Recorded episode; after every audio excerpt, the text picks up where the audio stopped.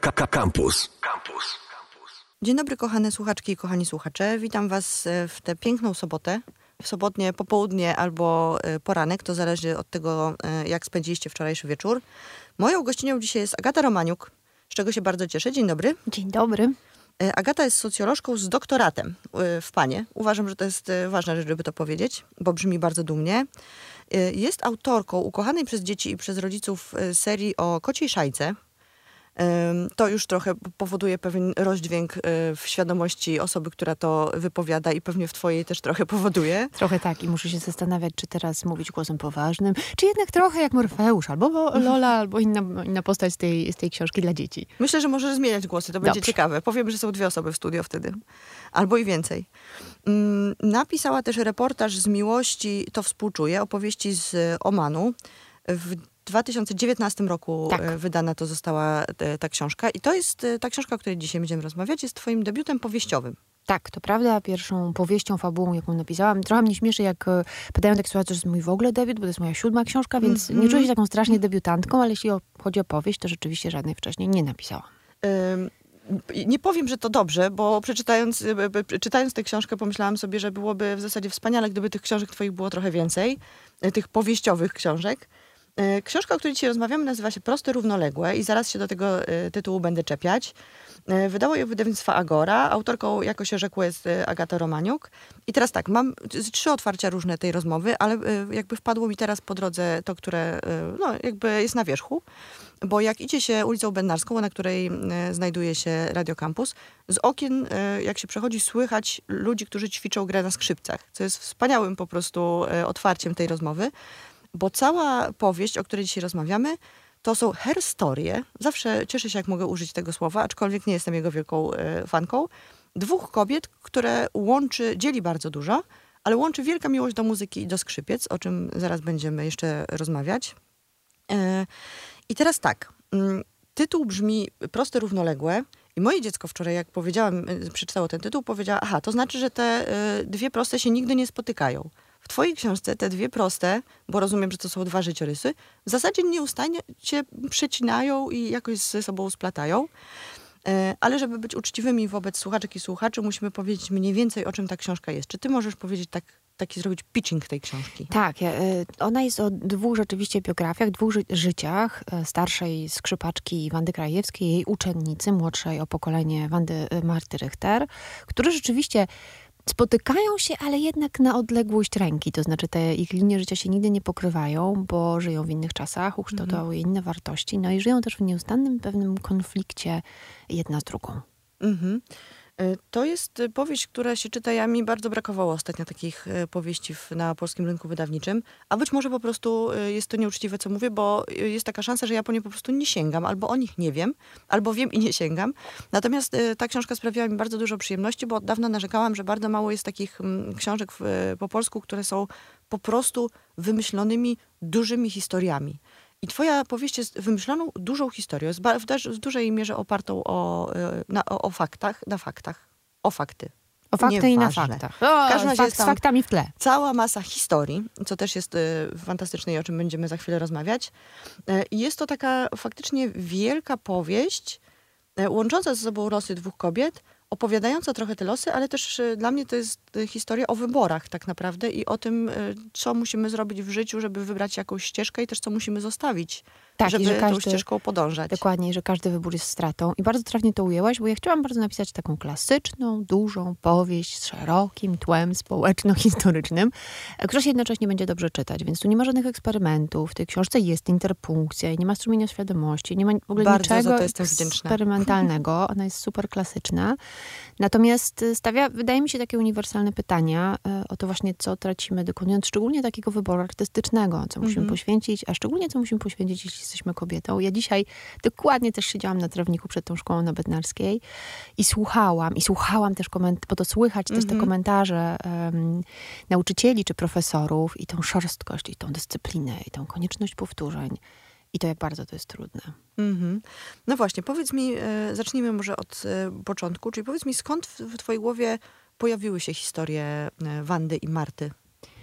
O bardzo dawno temu przede wszystkim przeczytałam w latach jeszcze 90., proszę Państwa, pewnie część słuchaczy tych czasów nie pamięta, mm, taki wywiad z Kają Danczowską w jakimś piśmie kobiecym. I ona opowiadała, że jej życie bardzo różni się od życia zwykłej kobiety. Ona miała wtedy 40 parę lat, czyli teraz tyle, co ja teraz, co mi się Mhm. oczywiście wydawało wtedy, że to już po prostu kres życia. I że ona właściwie żyje cały czas w trosce o swoje dłonie. To znaczy nie kroi chleba, nie jeździ na Mhm. rowerze, nie podnosi czajnika, bo dłonie są jej najczulszym, najwrażliwszym em, instrumentem pracy, oprócz Mhm. tego, że gra na skrzypcach. Ja wtedy jako taka młoda dziewczyna pomyślałam sobie, to jest niesamowite, żyć będąc taką porcelanową osobą w świecie, Mhm. który jest bardzo kanciasty i bardzo wymuszający na nas różne takie czysto fizyczne zadania. I gdzieś mi to siedziało przez, w głowie przez 25 lat, ta, ta postać Kai Dęczowskiej. Zaczęłam się interesować innymi skrzypaczkami wybitnymi, które urodziły się w latach 40. czy 50. i debiutowały za PRL-u. No aż doprowadziło mnie to do tego, że chciałabym napisać e, o takiej postaci opowiadanie może, a potem książkę. No i żeby było ciekawiej, wymyśliłam tą drugą e, bohaterkę, Martę Richter, która już urodziła, znaczy urodziła się jeszcze w czasach PRL-owskich, ale wchodzi w dorosłość już po, po transformacji i żeby zderzyć te ich, e, te ich losy. które tak naprawdę, nie spoilerując niczego, nie są tak naprawdę takie różne od siebie, mimo że obie bohaterki mają, e, wychowują się w innych domach, w innych czasach, tak jak powiedziałaś, bo e, powieść nas prowadzi od, e, m, popraw mnie, że jeżeli się mylę, od 53, Od 44. od 44, czyli- tak, mhm. faktycznie. E, Wtedy rodzi się Wanda Krajewska e, do 2003 roku, kiedy Mhm. bohaterki spotykają się, nie będziemy spoilerować, znowu mówiąc, że w Wiedniu. Mhm. E, No tak, więc tak naprawdę tłem historycznym jest e, no, kilka ładnych dekad e, historii Polski. E, Jeszcze chciałabym wrócić potem do, tego, do tej czułości, z którą opisujesz e, te jakże nieciekawe i szorskie właśnie e, czasy, w których nasze bohaterki żyły. Mnie gdzieś, jak czytałam tę książkę, wróciła książka Tylko Lola Jarosława Kamińskiego. Bardzo wychwalana i bardzo dobrze oceniana przez krytyków i czytelników, i czytelniczki, i krytyczki. Natomiast mnie tam ta książka jakoś tak nie wciągnęła, nie zachwyciła. Mam wrażenie, że ty w swojej powieści jednak z dużo większą wyrozumiałością i czułością do swoich bohaterek podchodzisz.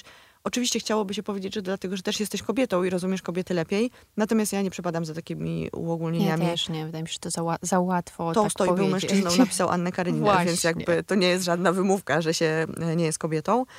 Mm, Bardzo dużą rolę w, w, z oczywistych powodów w twojej powieści odgrywa właśnie muzyka. Jest mnóstwo faktów e, z życiorysów, takich anegdot, faktów z życiorysów muzyków, e, kompozytorów. E, Jest bardzo dużo o skrzypcach jako instrumencie, jako przedmiocie. Jest bardzo dużo mm, przypomnianych, przywołanych utworów muzycznych.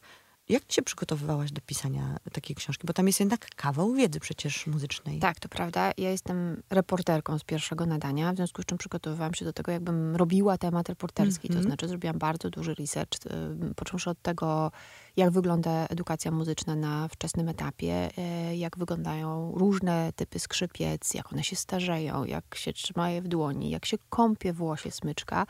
Poprzez to, że po prostu słuchałam bardzo dużo utworów w różnych wykonaniach, żeby napisać ostatni rozdział, który, który się dzieje właśnie podczas koncertu noworocznego w Wiedniu, to przesłuchałam 18 lat wstecz wszystkie te koncerty, żeby się przyjrzeć też temu, jak Mhm. się zachowuje dyrygent, jak się zachowuje orkiestra, co się zmieniło, kto siedzi w którym miejscu na widowni i że na Mhm. przykład ambasadorstwo e, Japonii zawsze siedzi w tym samym miejscu.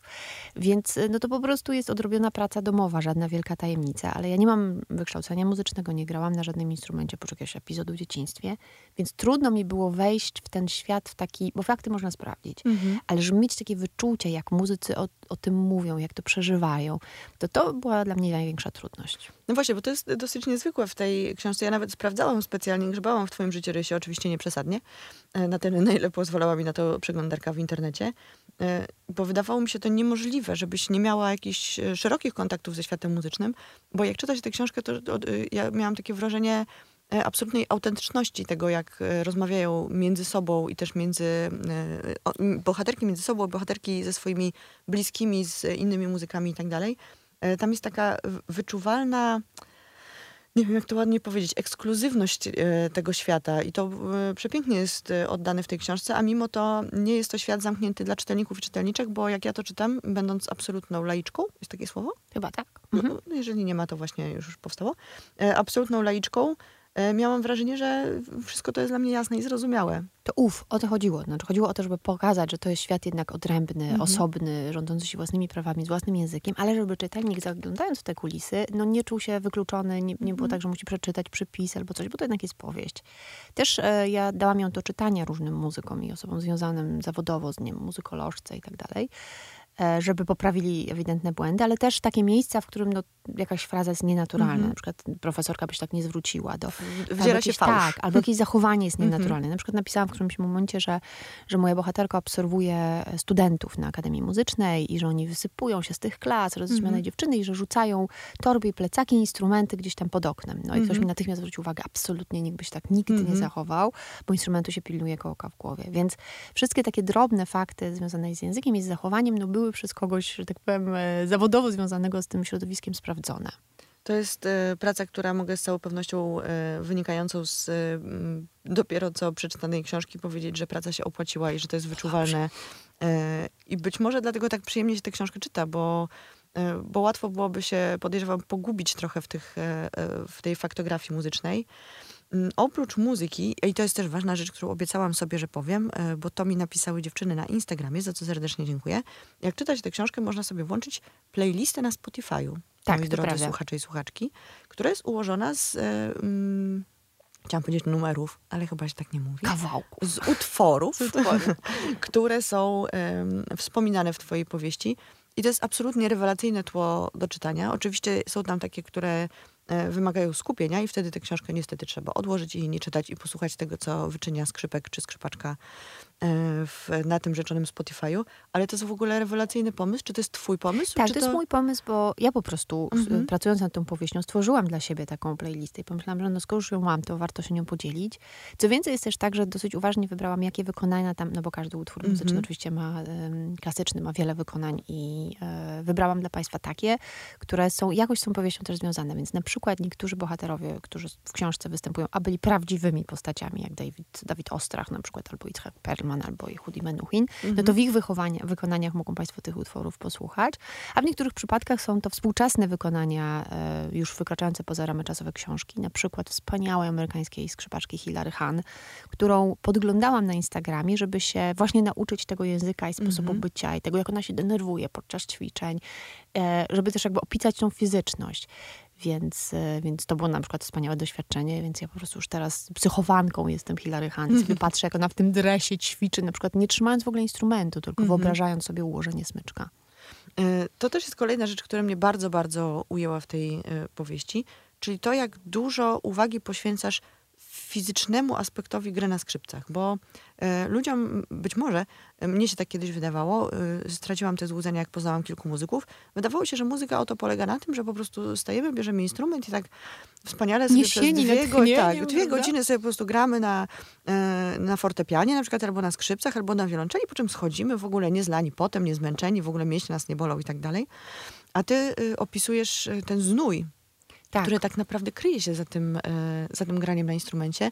Jedną z moich ukochanych chyba scen jest moment, kiedy nasza skrzypaczka, już teraz nie pamiętam, która z nich, ściąga buty, żeby mieć lepsze ułożenie ciała i Obie, dobrze nie pamiętasz, bo obie, ona e, najpierw pierwszy raz to robi Wanda na egzaminach do Akademii no Muzycznej i potem wiele lat później Marta e, Mhm. po, po, powtarza to, żeby się poczuć mocniej na tej scenie, Mhm. żeby mieć kontakt z ziemią, a nie na jakichś obcasach jeszcze dodatkową wibrację złapać. Mhm. Więc to są takie właśnie rzeczy, no takie insiderskie powiedziałabym, ale właśnie to, to fantastycznie, że na to zwróciłeś uwagę, bo bardzo dużo ciała w tym jest, bo to nie jest tak naprawdę umysłowa praca, to jest też praca fizyczna. Trzeba umieć ten skrzypek utrzymać, nie można puszczać łokcia, trzeba być wyprostowaną, boli kark, boją nadgarstki, to jest naprawdę ciężka fizyczna robota. No właśnie, i to wszystko, to wszystko możemy wyczytać i to wszystko też powoduje, mam wrażenie, że jesteśmy dużo bliżej tych e, bohaterek, no bo wydawałoby nam e, się takiej osobie, jak ja, czytając tę książkę, że zaczyna czytać książkę o skrzypaczce. E, ona na początku jest zarysowana jako taka filigranowa, prawie przezroczysta, delikatna osoba, która jest poza czasem trochę, bo jakby ani się nie ubiera jak e, współcześni, ani nie ma biżuterii jak współcześni. Do tych ubiorów i biżuterii jeszcze wrócimy, bo to też jest bardzo ważna rzecz w tej książce. E, I tak sobie zaczęłam to czytać, tak sobie myślę, co ja mam wspólnego z taką panią? Przecież nic. Znaczy jakby jej życie jest zupełnie inne, usane, usłane właśnie różami i jakby mąż robi za nią wszystko, bo ona nie może właśnie nadwyrężać swoich delikatnych dłoni. A potem nagle okazuje się, że, y, że otóż nie, że jakby że ona jest bardzo kobietą. I przede wszystkim jest kobietą w tym wszystkim musi dokonywać e, kobiecych wyborów. Zdradzam się trochę, która z, z bohaterek jest moja ulubiona chyba. E, taka, którą bardziej przytulam. E, jednak ta Wanda, ta taka...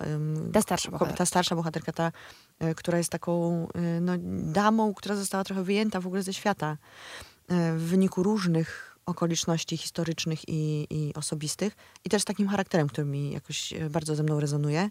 E, także kochane słuchaczki, kochani słuchacze, jak będziecie czytać, e, na pewno będziecie mieli jakieś inne swoje ulubione postaci, bo postaci jest sporo i jest też dużo takich um, osób, do których można się bardzo mocno przywiązać w tej książce. To też jest dosyć e, fajne. Przede wszystkim cały wianuszek mężczyzn, którzy są dookoła tych naszych tak, bohaterek. Tak, tak, oni grają drugie skrzypce, no men, i to tak. jest oczywiście celowy zabieg, żeby tam, no jeden jest właściwie taki silny mężczyzna i to jest ten radziecki skrzypek, z którym Wanda ma romans, natomiast cała, cała, cała taka postać, sama bym się -hmm. zainteresowała, e, cała, e, cała reszta tych mężczyzn jest jakoś tam jednak mimo wszystko w tle, bo tak jak słusznie powiedziałeś na początku tej naszej rozmowy, to są ich historie, to są historie kobiet, też w zawodzie, czy w rzemiośle, w dziedzinie, która no, przez wiele lat była zdominowana przez mężczyzn, bo oczywiście były skrzypaczki wybitne i tak dalej, no ale bardzo często jak się wybierało w orkiestrze koncertmistrza, mm -hmm. albo się wybierało tego wirtuoza, który tworzy jakiś, nie wiem, konkurs albo cokolwiek innego, no to często padało jednak na mężczyznę, więc więc e, mi bardzo zależało, żeby one obie były kobietami, żeby obie mm -hmm. były takimi, no rzeczywiście mocno zarysowanymi postaciami, chociaż różnymi, jak słusznie zauważyłaś, mm, o bardzo różnym charakterze i też takiej fizyczności różnej. To też trochę od, y, odsyła y, czytanie tej książki do w ogóle do kobiet, które mm, w, na jakimś etapie swojego życia postanawiają być e, no, bezwzględne, ale nie w takim złym tego słowa znaczeniu. Bezwzględne w dążeniu do swojego jakiegoś marzenia i do swojej e, pasji. Może to być tenisistka, może to być, nie wiem, biegaczka, może to być skrzypaczka, może być pisarka, e, tak, może to, być w zasadzie To wolno właściwie, tak. Byle ta pasja była, prawda, e, ten drive. Tak i, i w, w tym momencie trochę mm, ja zaczęłam się zastanawiać nad tym, czy mężczyźni, bo być może też, E, należałoby z nimi pewnie jakoś mm, głębiej o tym porozmawiać. Czy mężczyźni, którzy wybierają w swoim życiu pasję, też muszą podejmować tak trudne wybory? No bo na przykład sam okres ciąży, prawda, i połogu, czyli decydowanie się na dziecko, wyklucza te kobiety z e, obranej przez nich ścieżki na dłuższy czas. E, mhm. Trochę nie zosta- znaczy jakby zostawiając je w tyle za mężczyznami, w sposób no, trochę kulturowy, trochę biologiczny. I jak się czyta tę książkę, to gdzieś cały czas ta refleksja mnie w każdym razie towarzyszyła, że fajnie jest mieć taką wielką, wielką pasję, ale jak masz wielką, wielką pasję, to musisz podejmować bardzo trudne wybory, być może dużo trudniejsze niż takie osoby jak ja, które jakby mogą sobie tak trochę pójść w tę stronę, trochę w tamtą. Nie mają czegoś, co determinuje całe życie tak naprawdę od dzieciństwa do późnej starości. No to prawda i tak zawsze to podlega, w którą stronę jakiej decyzji nie podejmiesz, to zawsze to podlega surowej bardzo ocenie. Mhm. Albo, że zaprzepaściłaś talent, bo zdecydowałaś się na dzieci, albo bo jesteś nieczuła, niekobieca, mhm. po prostu nie masz instynktu macierzyńskiego, bo zdecydowałaś się na karierę. A w każdym razie, że jesteś w ogóle o to pytana. Ja pamiętam tak. taką sytuację, jak dwa lata temu na rozdaniu Nike e, Joasia Gierakonoszko odbierała Nikę czytelników i zdaje się, że Grażyna Torbicką zapytała, ale jak to pani tak poradziła sobie z wychowaniem dzieci i pisaniem tej książki? Mm -hmm. No nie wyobrażam sobie, żeby Radka Raka, czy kogokolwiek... Mm -hmm. Stasiuka na przykład. Żeby Stasiuka ktoś Panie zapytał, Andrzeju. Panie Andrzeju, ale jak pan tak z tymi dziećmi? Dawał pan na te podróże i tak dalej, prawda? Kiedy pan pisał? Kiedy chyba pan, nocami. No, chyba nocami. Nie padałyby w ogóle takie pytania, prawda? Tak. A wobec kobiet padają i w tej książce też padają. Co więcej, te bohaterki zadają sobie te pytania same sobie i sobie nawzajem. Też w taki często, szczególnie Wanda wobec Marty, ocenny sposób. No właśnie, bo to też jest y, y, taka rzecz, która w tej książce gdzieś tam y, się pojawia i taka, która też we mnie się pojawiła przy lekturze tej książki, że tak naprawdę bardzo często największymi krytyczkami jesteśmy my same wobec siebie, już nie mówię o naszych, nie wiem, przyjaciółkach, mamach, tak. siostrach i tak dalej, tak dalej, czy kobietach, które nas otaczają, ale tak naprawdę bardzo często to my same musimy sobie zadać te pytania, my same musimy sobie na nie odpowiedzieć i bezustanne powtarzanie tych pytań przez całe, wszystkich ludzi dookoła w zasadzie tylko pogłębia frustrację i czasami powoduje e, takie działanie przeciwne, prawda? Na zasadzie, że w zasadzie to miałam jakieś wątpliwości i to też dotyczy trochę naszych bohaterek, ale jak wszyscy zaczęliście mnie o to pytać i po prostu mówić, że mam tego nie zrobić, to ja tak trochę jakby na zasadzie może nie na złość, ale w takiej kontrze do tego podejmę inną tak, decyzję. Tak, bo jestem naciskana, prawda? Mhm. Albo ta potrzeba tłumaczenia się takiego, nawet zanim ktoś zapyta, nie? Mhm. Znaczy już mamy Zresztą- opracowane w głowie, co mamy powiedzieć, prawda, na takie Tak, pytania. tak, to prawda. Więc to jest też o tym, też o tym, jakie sidła zastawiamy same na siebie, będąc kobietami w różnych zawodach, w tym przypadku w takim zawodzie wymagającym no, bardzo dużego, dużej, dużego poświęcenia i dyscypliny. Mhm. I właśnie takim bardzo mocno cielesnym, bo to, Tak. bo to pewnie jest dosyć istotne. Więc kochane słuchaczki, kochani słuchacze, y, książka Proste Równoległe, żeby przypomnieć, o czym rozmawiamy. Agaty Romaniuk to jest książka tak, po pierwsze, ja, jak, jakoś tak spróbuję ją sobie poukładać w kategorie. Więc po pierwsze jest to książka o kobietach, dwóch przede wszystkim. Po drugie jest to książka o tych życiowych wyborach. Jest to też książka o miłości i o tym, y, jakie mm, wybory podejmujemy, jeżeli kogoś kochamy y, i ze względu na jakąś osobę. Jest to książka o macierzyństwie również, dokładnie z tego samego powodu, E, ale jest to też książka o historii e, prawda. Polski. I tutaj ogromny ukłon w twoją stronę, bo ta historia u ciebie realizuje się troszkę jakby na marginesie całej powieści. Nie mamy przytoczonych, pojawiają się fakty historyczne, które znamy, nie wiem, śmierć e, Stalina, e, wprowadzenie stanu wojennego, jakieś kon- konferencje, które coś zmieniły w, e, w kulturze, takie rzeczy. Natomiast, no, wo- wojna oczywiście, powstanie warszawskie, no to są te wszystkie rzeczy, które tam się przewijają. Natomiast one nie są opisane wprost, one jakby rezonują w życiorysach tych naszych bohaterów, ale w taki sposób, że dostajemy w zasadzie tylko to odbicie, odbicie w życiu e, bohaterek czy bohaterów. Natomiast to, co jakby bardzo mocno nas w tej historii osadza, z mojego punktu widzenia, to są ubrania. I to jest po prostu druga, poza muzyką, e, taka moja e, ulubiona rzecz w tej książce, bo opisujesz z ogromną dokładnością od pierwszej strony tak naprawdę, która zaczyna się od mierzenia rękawiczek. E, Dobrze pamiętam, że to była pierwsza strona, sam początek, tak, prawda? Absolutnie, to jest pierwsza scena, e, zdejmowanie miary do rękawiczek. Tak, i to jest e, wspaniałe, bo jakby poznajemy, mam wrażenie, trochę tych bohaterów i bohaterki przez to, w co są ubrani. I też wtedy orientujemy się, w jakich jesteśmy czasach, no bo wiadomo, że w PRL-u eleganckie ciuchy były rzadkością. Ubieranie się w sposób, e, ta- tak jak e, Wanda, w sposób taki klasyczny, piękny, lekki i tak dalej było no, ogromnym wyzwaniem, bo, bo takich rzeczy po prostu nie było. I też miałam wrażenie, e, czytając twoją książkę, że takim słowem, które się pojawia nad wyraz często jest słowo kożuch. Kożuch, tak. czy to ty sobie zdajesz z tego sprawę, czy to było Tak. nieświadome? Tak, i nawet Skąd wczoraj rozmawiałam o tym z moim ojcem, że może tych kożuchów jest za dużo. Mój ojciec mówi, jak to? No wszyscy chodziliśmy w kożuchach. Ja chodziłem w kożuchu, matka twoja chodziła w kożuchu, mój brat chodził. Czy ty dziecko pamiętasz, że ty też chodziłaś w kożuchu? I mi się wtedy przypomniało, rzeczywiście w e, głębokich latach 80. ja chodziłam w takim kożuchu przeszytym z mojej babci. To było coś strasznego. I chyba ta trauma w ogóle Boże, one były się... takie ciężkie, te kożuchy, prawda? to było. I ta talia wypadała gdzieś tam w kolanach. Nie, nie, dramat. I gdzieś chyba ta trauma się realizuje w tym, że ta Wanda właśnie nienawidzi swojego kożucha z rudym kołnierzem. Więc to jest bardzo częste, ale to rzeczywiście po prostu było, e, było bardzo powszechne.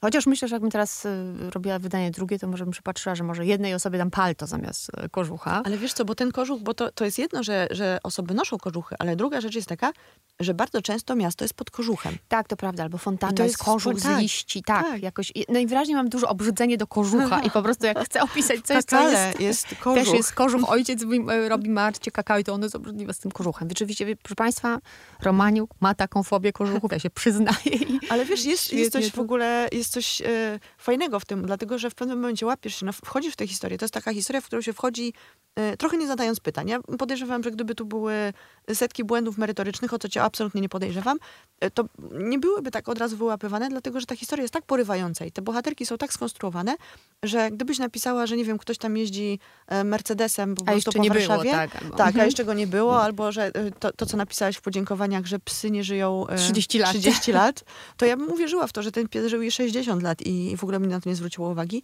Ale ten kożuch to jest coś takiego, co w pewnym momencie zaczyna się wyświetlać, także pamiętasz o tym, że ten kożuch był i tu, i tu, i tu i z tego się robi taka dosyć ładna klamra zamykająca całą tę książkę. Plus jeszcze przez ten, przez ten kożuch ja zaczęłam myśleć, czy to nie jest tak, że cała twoja książka dzieje się wczesną wiosną i późną zimą? I dopiero musiałam przepatrzeć sobie wszystkie tytuły rozdziałów, żeby się zorientować, że mamy tam i lato, mamy i rozbuchaną wiosnę, ale to, co zostaje z tego i też to, co zostaje we mnie, jak oglądam zdjęcia z PRL-u albo filmy o PRL-u, to są te właśnie mokre kożuchy, parujące Albo z takie smrodem. roztopy okropne, nie? Tak, breja p- po prostu pośniegowa na ulicach i ziąb, taki przenikający Tak. ziąb. I tego w twojej książce jest niezmiernie dużo i to jest wspaniałe, bo to lepiej niż fakty historyczne, moim zdaniem, pokazuje tło tej epoki, w której e, żyły obie nasze Masz bohaterki. absurdną rację, bo też ja pamiętam na przykład, że autobusy były nieogrzewane w PRL-u, więc też tak było zimno w środku, szyby. zaparowane Mhm. szyby, nie? Te, te, te perony albo gorejące, albo, znaczy te wagony PKP, Mhm. albo no to coś okropnego, to prawda. I nawet mieliśmy taką dyskusję z moim redaktorem, ja w, w pier- jakiejś pierwszej wersji... Pozdrawiamy zresztą po- serdecznie, Pawła możemy pozdrowić. Tak. W pierwszej wersji tej powieści było bardzo dużo też marek, czyli tam były lody Mhm. Bambino, były ciuchy z Hoflandu i dalej. Mhm. On Mówi, weź to wszystko pogoń, bo Mhm. dla młodszego czytelnika to nic nie znaczy. Tak, to prawda. Starszy zna te marki, natomiast zrób coś takiego, żeby ludzie czuli, że to jest PRL. I ja się właśnie tak starałam to pisać, żeby nie, nie trzeba było pisać hello, jesteśmy lody Bambino, Mhm. znaczy to są lata 80., tylko żeby to było w takich kolorach i w takiej temperaturze i w takiej gęstości, wszystkim, żebyśmy właśnie e, mieli poczucie, że to, że to są te czasy, ta epoka. No to ja w takim razie mogę odtrąbić na antenie oficjalnie pełen sukces. Uf, Paweł, bo, słyszysz? Bo to się faktycznie y, czyta, czuj, mając poczucie, że tak naprawdę, no ja oczywiście niewiele pamiętam w ogóle z, z PRL-u, bo jestem 81, więc ja Tak. tam jakieś po, początki pamiętam, ale jak to czytam, to przypominam sobie opowieści mojej mamy. Mhm. o I tych zdjęcia pociągach, rodziców, tak. nie? Pewnie. Tak, i te pociągi, które są zatłuczo, zatłoczone i albo są właśnie upiornie gorące, albo po prostu człowiek przymarza Tak, w jednej dosłownie. scenie zresztą dokładnie, to jest akurat jakaś prawdziwa historia mojej ciotki, która przymarzła po prostu właśnie kożuchem do, e, do tego przejścia takiego pomiędzy wagonami i jacyś przypadkowi pasażerowie lali na to wrzątek z termosu, żeby ją odmrozić, no. Więc ukradłam tą scenę, wydawała mi się taka charakterystyczna. Jestem, e, pozdrawiam redaktora i mam wrażenie, że, że bardzo dobrze to wymyślił, dlatego że e, faktycznie, jeżeli młode osoby, ale znowu zabrzmiałam jak stary tetryk, stara tetryczka, e, będą czytać tę książkę, to Lody Bambino powiedzą im tyle, że to jest jakby, no teraz... Że nie znam lodów, takie, tak, że nie Big Milk, nie? Znaczy wiadomo, no coś tam takiego było, wszyscy się z tego śmiali albo to jedli.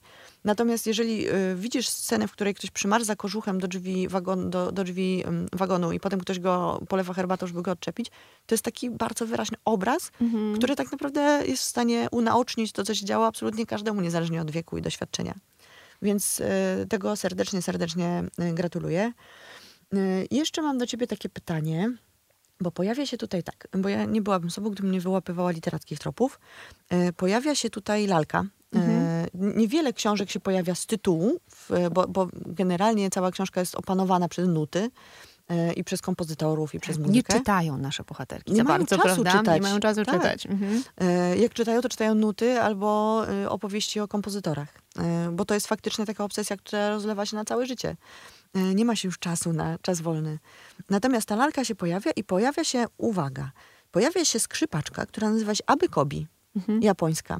Co oczywiście musi odsyłać do Abe Kobo, Oczywiście. japońskiej e, e, autorki, pisarki. Czy to był celowy zabieg? Celowy zabieg, tak. Kobieta dlatego- z Wytm jest jedną z moich A, ukochanych powieści, wyłapałam. więc brawo, tak. A lalka oczywiście dlatego, że scena, moja ukochana scena z lalki, to jest scena kupowania rękawiczek przez Mhm. Izabelę Łęcką. I to jest jedna w ogóle z pierwszych scen właśnie strumienia świadomości w polskiej literaturze, kiedy Mhm. Wokulski siedzi, próbuje liczyć, a jednocześnie poprawia Mraczewskiego. No jak nie wiesz, że ona ma rozmiar 6,5? 6,5 pacanie. Mhm. E, no i ponieważ moją powieść otwiera też e, ta scena właśnie mierzenia rękawiczek przez, e, przez Wandę i szycia na miarę w tych calach francuskich, to pomyślałam sobie, że tą lalkę gdzieś tam wcisnę jako niedokończoną lekturę jej matki. Więc Mhm. bardzo się cieszę, że to wyłapałaś, bo to jest taki niuans. Jest jeszcze kilka książek dla dzieci. Jest jeszcze Mhm. Piotruś Pan, którego kochanek Wandy czyta jej, żeby nadrobić jej lektury dzieciństwa, bo ona właśnie w dzieciństwie nie czytała, ponieważ No ona właśnie, to jest też wspaniała. Mhm. To też jest wspaniała scena,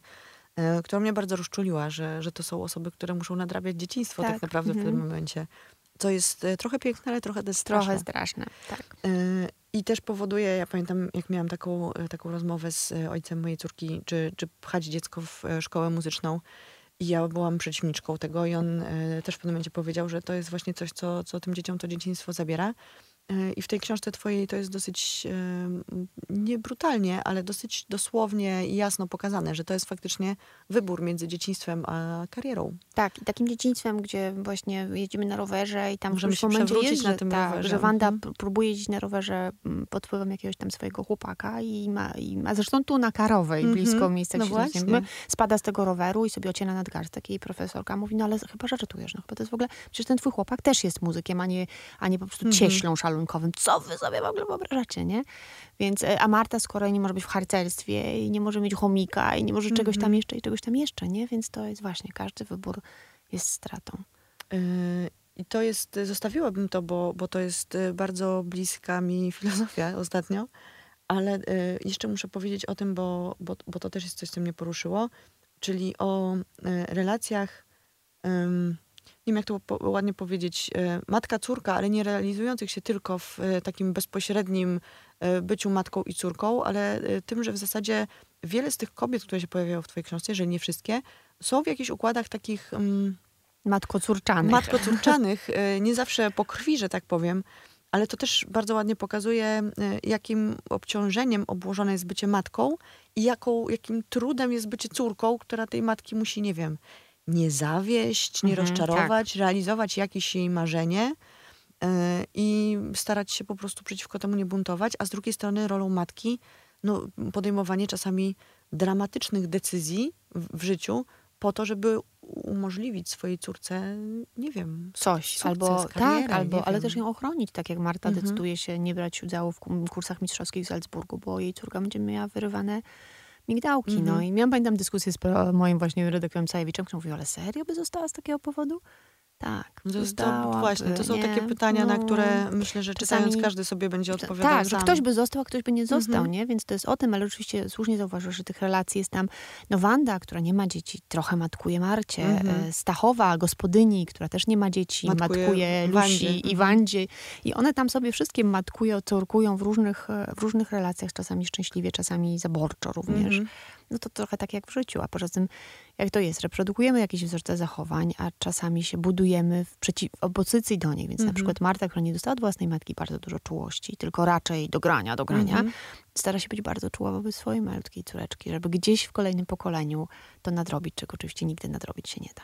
I też nie wiem, y, ja mam, miałam taką nadzieję, że książka nie skończy się tym, że y, córka Marty zacznie grać na skrzypcach, bo to już by był taki zaklęty Ja wiem, krąg, krąg. po prostu, e, nie, nieprzerwany krąg e, trochę wielkiej pasji, trochę wielkiej radości, ale z drugiej strony też ogromnego cierpienia, Tak, którym jest oczywiście. e, ta książka przesycona.